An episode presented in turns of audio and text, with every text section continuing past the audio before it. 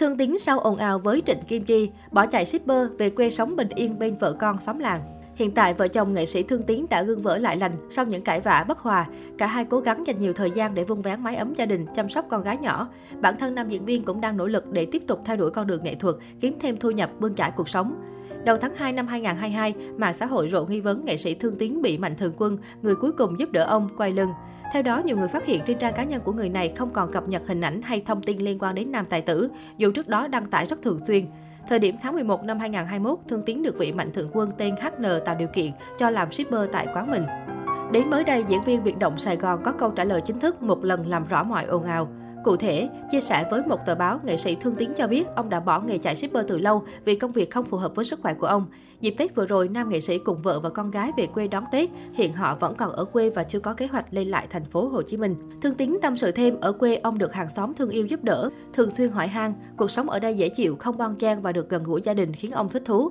Nếu có việc làm hay lời mời đóng phim ở thành phố Hồ Chí Minh, ông sẽ thu xếp. Đặc biệt ông và vợ đã làm lành sau chút sóng gió, cả hai dành thời gian cùng chăm sóc cho con gái nhỏ. Với Thương tín con gái là niềm bận tâm nhất của ông lúc này. Tôi và vợ chưa làm thêm gì, sức khỏe của tôi bình thường, chỉ hơi yếu một chút, tôi vẫn lái xe được nhưng xe đang cho thuê. Tôi thấy cuộc sống ở quê dễ chịu hơn thành phố, nhưng không có việc để làm. Nếu có việc thì tôi đâu phải về thành phố bon chen, mệt mỏi quá rồi. Nếu người ta còn hứng thú mời tôi đóng phim, tôi sẽ về lại thành phố, ông nói. Vài tháng trước, nghệ sĩ Thương Tín vướng lùm xùm với diễn viên Trịnh Kim Chi. Ông cho rằng đàn em nhập nhằn tiền bạc, thiếu rõ ràng, mặc dù cô là người đã nhiệt tình đứng ra kêu gọi quyên góp để giúp đỡ ông. Ngoài ra, Thương Tín còn nhấn mạnh bản thân không yêu cầu ai đứng ra kêu gọi, nhưng Trịnh Kim Chi tự đứng ra gây quỹ. Về phía diễn viên Trịnh Kim Chi, cô bày tỏ sự buồn lòng trước những lời nói của đàn anh, đồng thời công khai toàn bộ sao kê số tiền kêu gọi giúp đỡ Thương Tín.